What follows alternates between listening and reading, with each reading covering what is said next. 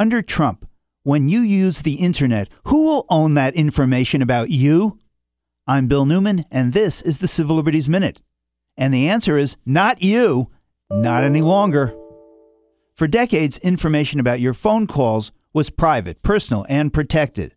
Under Obama, the Federal Communications Commission took the obvious next step and made those privacy protection rules about phone calls applicable to the Internet.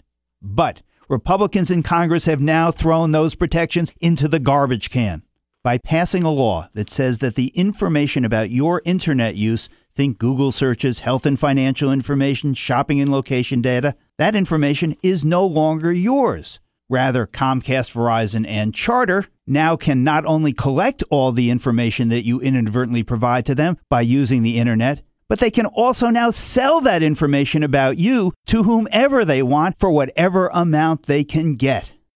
As Tom Wheeler, the former head of the FCC, put it in a recent New York Times piece, quote, "There's a lot of hypocrisy at play here.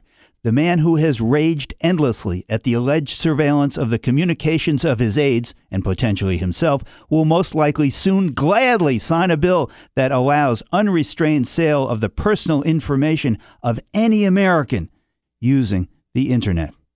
The Civil Liberties Minute is made possible by the ACLU because freedom can't protect itself.